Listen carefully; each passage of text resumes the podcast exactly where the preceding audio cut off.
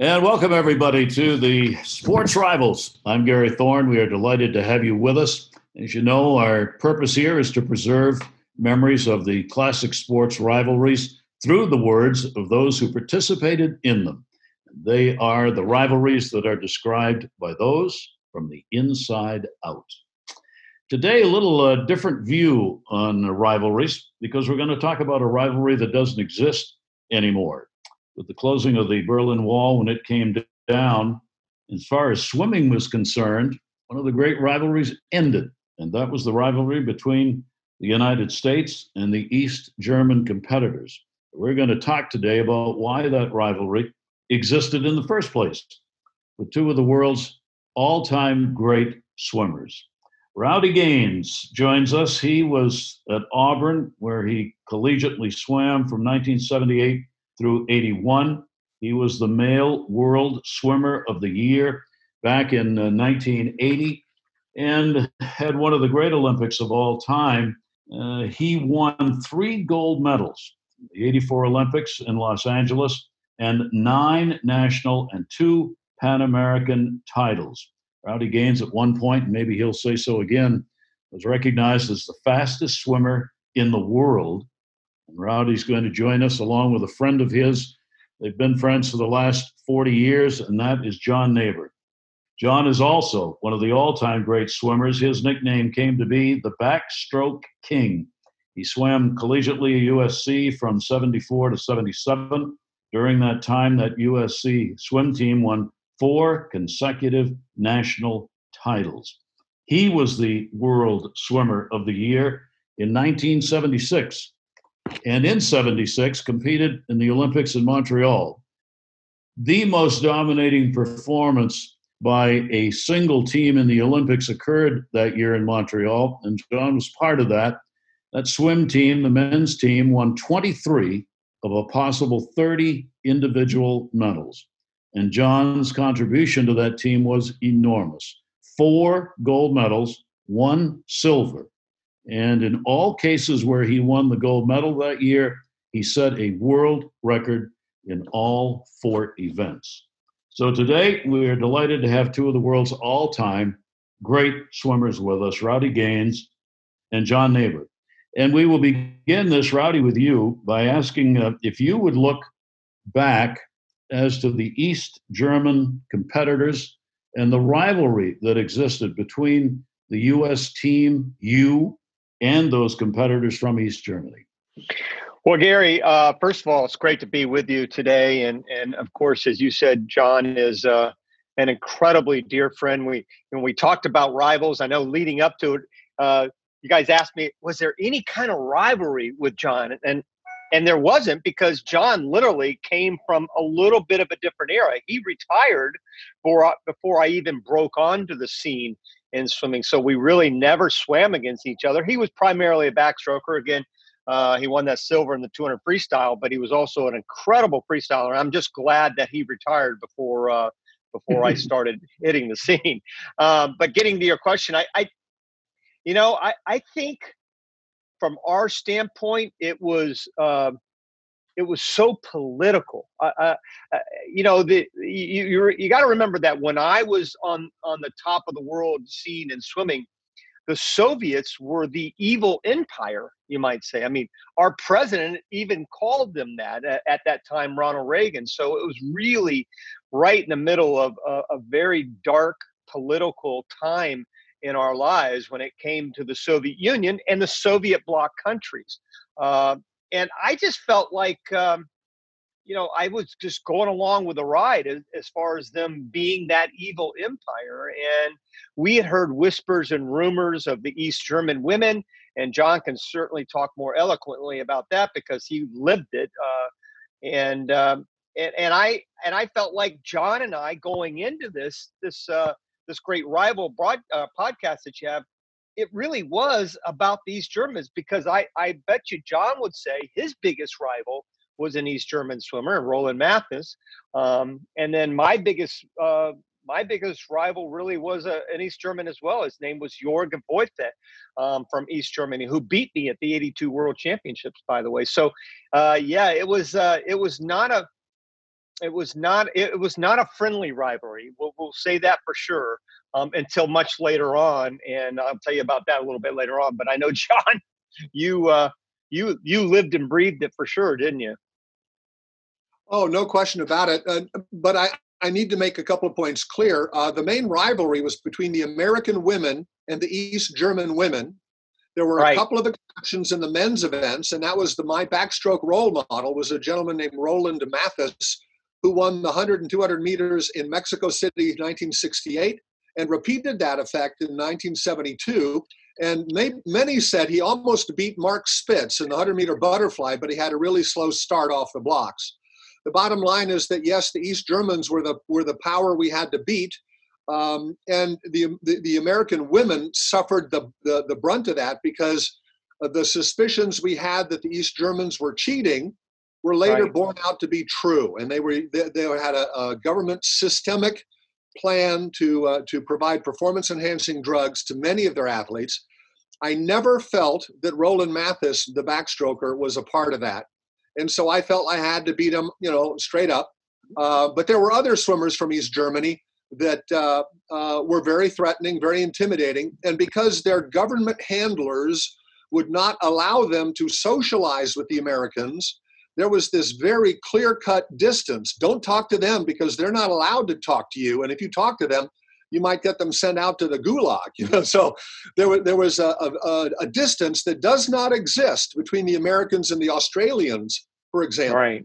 You know, the Australians have a great swimming tradition, and there's a great rivalry there. But uh, because they were different political systems and different languages, uh, the, the distance was much more profound.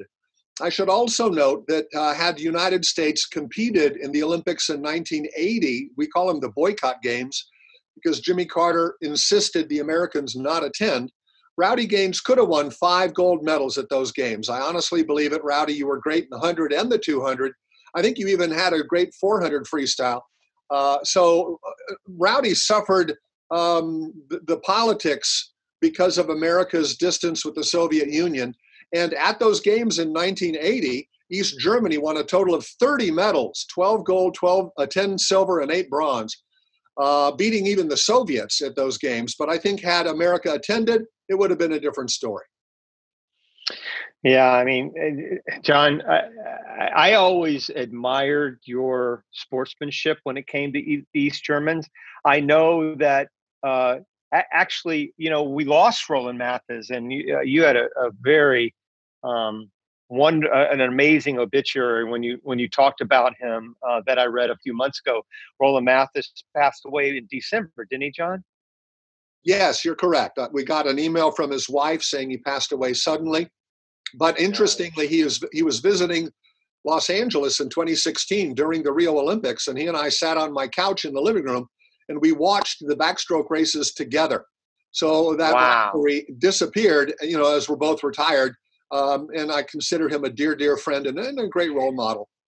But but but when you were swimming though, John, was it like that? Did did you you said no communication with these Germans? Was that true with Roland too, though? Yeah, Roland, Roland's English wasn't very good, and also uh, we also we knew that he wasn't allowed to talk to us. I, I actually in 2016 I asked him uh, because the East German national team came to California in 1974 for a USA uh, East German dual meet. And mm-hmm. we were told, as a result of the 1973 World Championships, we were told that the East German women were going to beat the American women.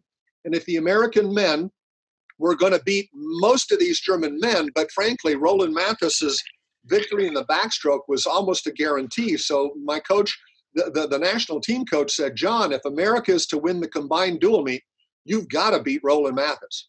Wow. That was, that was, where I, I raced him, and, and that was where he first lost after seven years of being undefeated in the backstroke and uh, he laughed about it. He hugged me after the race, and he was very gracious about the whole thing. Um, so I have nothing but but respect for him. But the the rivalry was clearly there, and they were not letting us know what their training regimen was. And in fact, many people suspected that uh, uh, their urine samples were delivered ice cold uh, out of the bathroom, and people were wondering how do they do that, you know. But we were never able to get proof until the Berlin Wall came down And the International Olympic Committee has an eight year statute of limitations for drug cheats. And so they weren't mm. able to go back in time and correct the historical uh, deficiency. And, and American Shirley Babashoff could easily have won six gold medals at those games. Right. competing straight up. So she was perhaps the one who most suffered from the East German cheating. Um, and th- that was a shame. Uh, but but an equal shame was the boycott of 1980. And, and Gary, uh, I know you had mentioned uh, to John about that being uh, uh, John's bragging about me, but you know you mentioned that that John's uh, Olympic team was one of the greatest. It was without a doubt the greatest Olympic mm-hmm. team. And I would say because those East Germans, those rivals, there is no doubt in my mind, John's mind, anybody's mind, that they cheated, that they took performance enhancing drugs, some of them knowingly, most of them unknowingly, but they still took them. That our women's team would have been just as dominant as our men's team if the East Germans were not there or they would have uh, competed cleanly. So I think combined, it was the greatest men's team in history, no doubt about it. They smashed them. They won 12 of the 13 gold medals. Um, and the guy that won the 13th, uh, uh, won the other one, David Wilkie, trained in the United States. He's from Great Britain. But anyway, uh, and John can tell you a lot more about that team. But it, it was it was one of the reasons why I started swimming, Gary, uh, was because of that Olympic team. I started my junior year in high school, mm. um, which was the spring of 1976. Uh, I didn't know what I was doing. I couldn't do a flip turn first race I ever swam was like nine minutes and 15 seconds in the 500 yard freestyle. Uh, but that summer I watched the Olympics and I watched John, um, and uh, and that really inspired me to, to keep swimming. But we we suffered through we suffered through a lot as far as the the attitude we had um, toward the, the Soviet bloc countries. Um, and it was sad because in the end, uh, like John, we became very good friends. Uh, I became very, in fact, I'm Facebook pals still to this day with Jörg Woithe from East Germany, another guy that, you know, like you, John, you didn't talk to Roland, I didn't talk to Jörg. Uh, now we're Facebook friends, and um, and uh, and I, be, I became very good friends with a lot of those Soviet swimmers. I don't know about you. Sure, Sergei Fesenko and uh, Vladimir mm-hmm. Salnikov. But I have to. My yeah. favorite piece of trivia is that the, the, the, the dominance of the American male swimmers in 76 is the reason that today the bronze medal at the Olympics is not necessarily going to the third best athlete in the world. Right.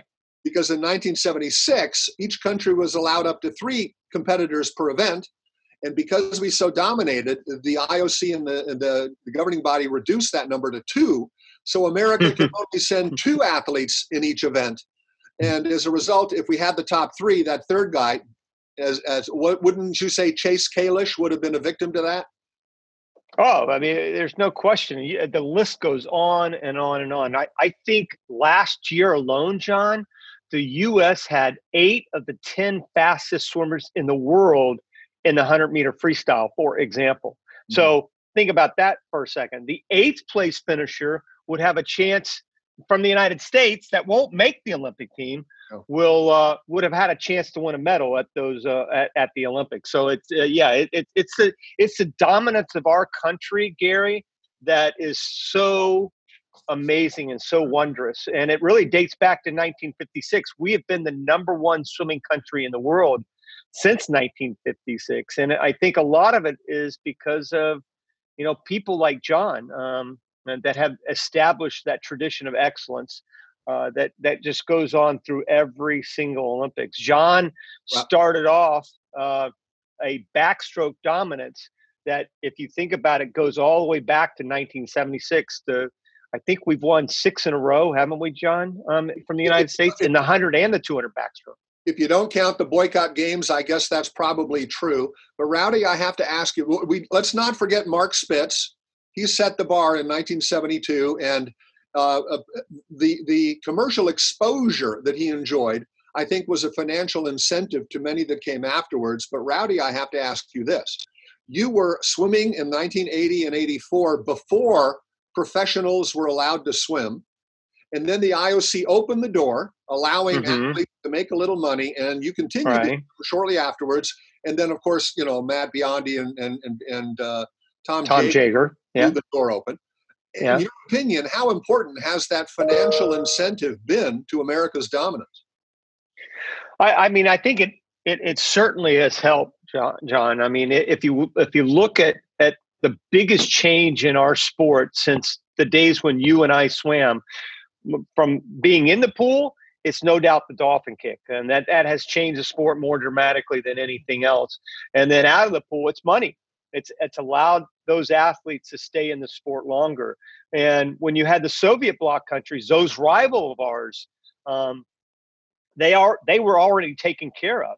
Uh, that, that's one of the reasons why we decided to let pros in the Olympics because not only what happened in 1972 with that controversy, but also because uh, basically the Soviet bloc countries were pros. They were being taken care of by their government. So I think it, it definitely changed the landscape of the sport for the United States. Um, and it has helped athletes stay in the sport longer. I was one of the oldest swimmers in history to win a gold medal in 1984, and I was 25, and now that's the average age uh, for the Olympic team for men. So it's uh, it's definitely the, the the ability to stay in the sport longer has certainly helped a lot. Guys, can I just ask because it's been you both raised it a number of times here regarding the uh, the use of performance enhancing drugs by the Soviet bloc countries in the Olympics. For both of you, was this used as a, as an impetus from by yourself in the competition? Did it did it raise the adrenaline level, knowing that's what you were going against, and was it used by your coaches as a way of, of maybe pushing you that that little extra, Rowdy? Yeah, I mean, eh, I think John can speak to it even more so than I I can because he was right in the middle of it. I was toward the tail end of it, but uh, but without question, it, it it it inspired us to do better uh, because of the rumors and the whispers. And I, Gary, I, I got to tell you, it probably, as John said, I don't think it was as strong. In fact, it might have uh, been missing, not altogether, but not certainly not as prevalent uh, for the men as it was for women. Um, and it's it, it's kind of come out for that uh, reason. You know that the women have uh, come out to be a, a lot more um, egregious when it comes to using performance enhancing drugs, but it didn't matter for us because I think uh, our coaches, I'll never forget at the 82 World Championships, uh, which we were, you know, neck deep in in the East German uh, machine uh, they told us that the East German men were cheating. They were cheating. So whether or not they were not, uh, they were or not, we we believed it, and it certainly it scared me. I got to be honest with you, it scared me because I was I was feeling like I was facing a machine, uh, and I did lose to Jorgen Woithe. Um, and, and, like I said, in 1982, was who was from East Germany, but it, it comes to, it comes out that really I don't know about you, John, but it really comes out that the men were not were not doing it as much as the women. Um, I, I, think um, the, the, the drugs they were the East Germans were being given in the 1970s had a greater effect on the women than it did on the men. I don't know that the men used it less often or took smaller doses, but I know it had less of an impact uh, because the East German men were not as dominant. Um, now, eh, Rowdy, wouldn't you have to admit that China is suspect of similar cheating? So certainly China was in the 90s. So all those East German scientists, you know, a great movie that that your audience might love, and certainly goes back to John. John's even in the movie. It's called The Last Gold. Gary, it's a really cool movie of, of that whole East German movement in 1976 and the Americans winning that only gold medal for women in those 76 Olympic Games, the 400 free relay, which is a, a, miraculous. Everybody talks about the Jason Lezak relay in 19 or in 2008, um, which was cool, obviously. Um, but I think uh, equally as impressive and, and dramatic was that 400 free relay victory by the U.S. women, the only gold medal they won in those Olympics. But um, but you're right, John. Those East German scientists, after the Soviet bloc countries um, went bankrupt, for lack of a better word, uh, moved to China. And that China machine, certainly cheating, came out at its highest in, in 1994 at the World Championships, where uh, our American women and the rest of the world faced those same exact things that happened in the 70s um, with the East Germans. So it's, it's really sad that that continued. And to be honest with you, I, I don't think it's ever stopped. I'm not sure it's China, but I, I know there are countries out there cheating, but it's it's a lot different, Gary, than it was back in the 70s where you took steroids and the testing wasn't sophisticated enough.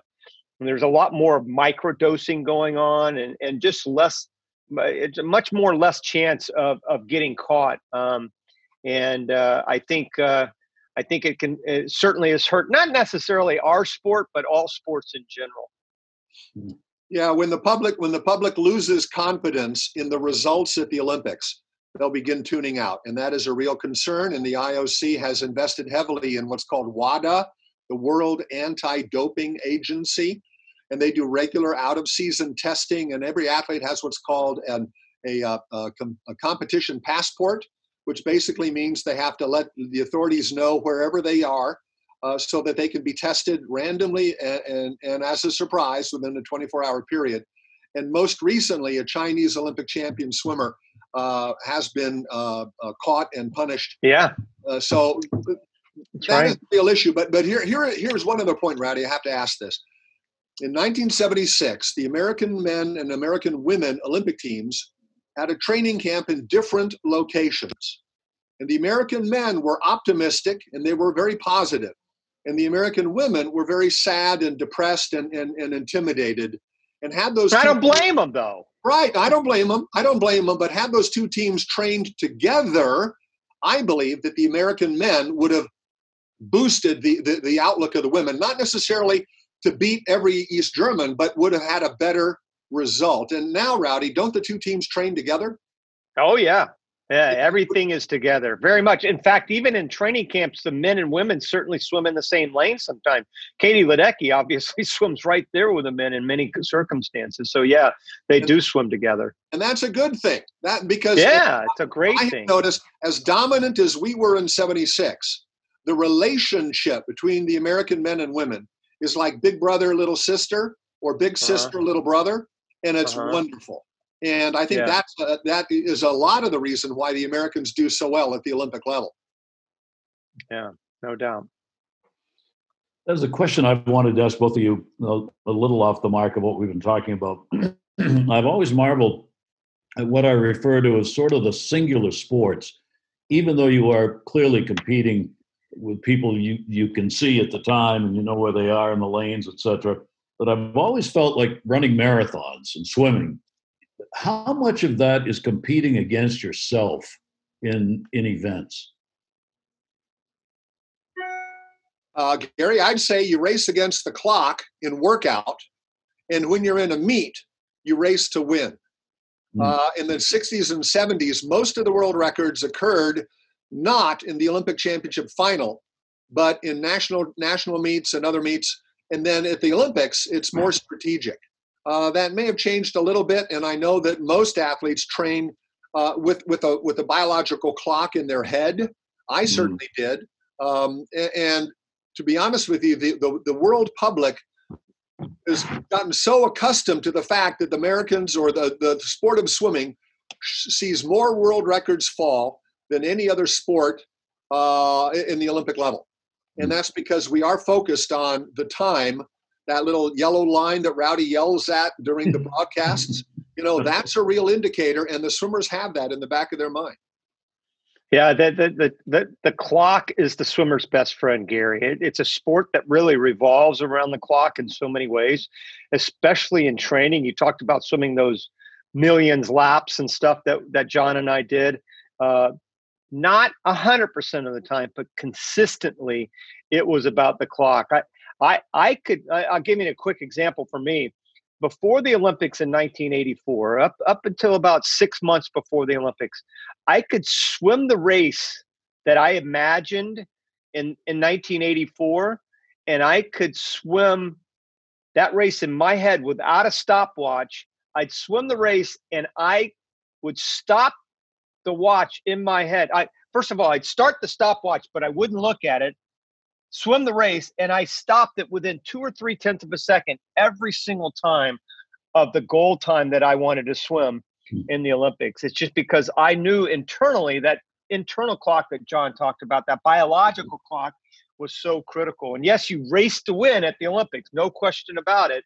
Um, but there have been times where you know swimmers do great in their times, and that can be a, a, a huge joy just as much as it means as winning gold medals and blue ribbons. Not at the Olympic level, but certainly at any other level.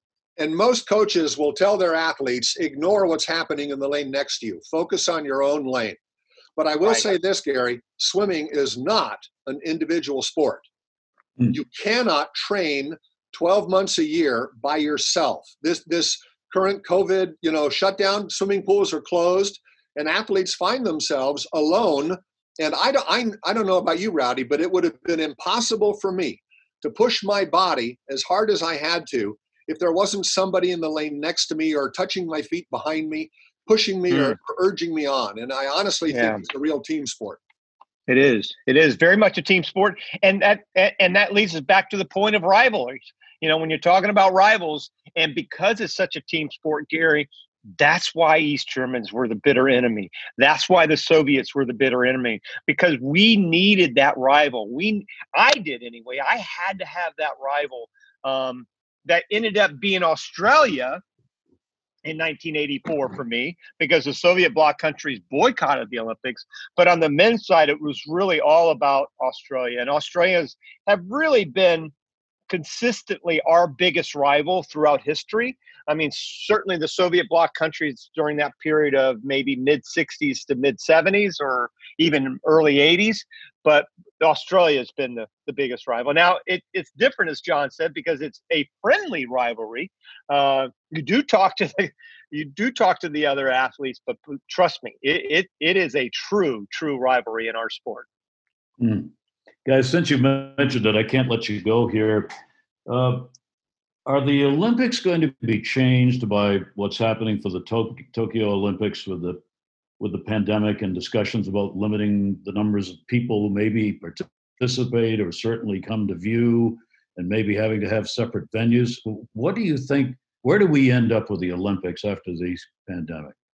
I don't know what John thinks, but but I, I, I say it, it I, I think it's it is going to look different, but I think the world is going to look different going forward. Gary, don't you? I mean, mm-hmm. everything's going to be a little different, and uh, we're going to have to accept some things that we couldn't imagine um, happening three months ago. But uh, but I, I, I honestly, in my heart of hearts, think there is going to be an Olympic Games next summer.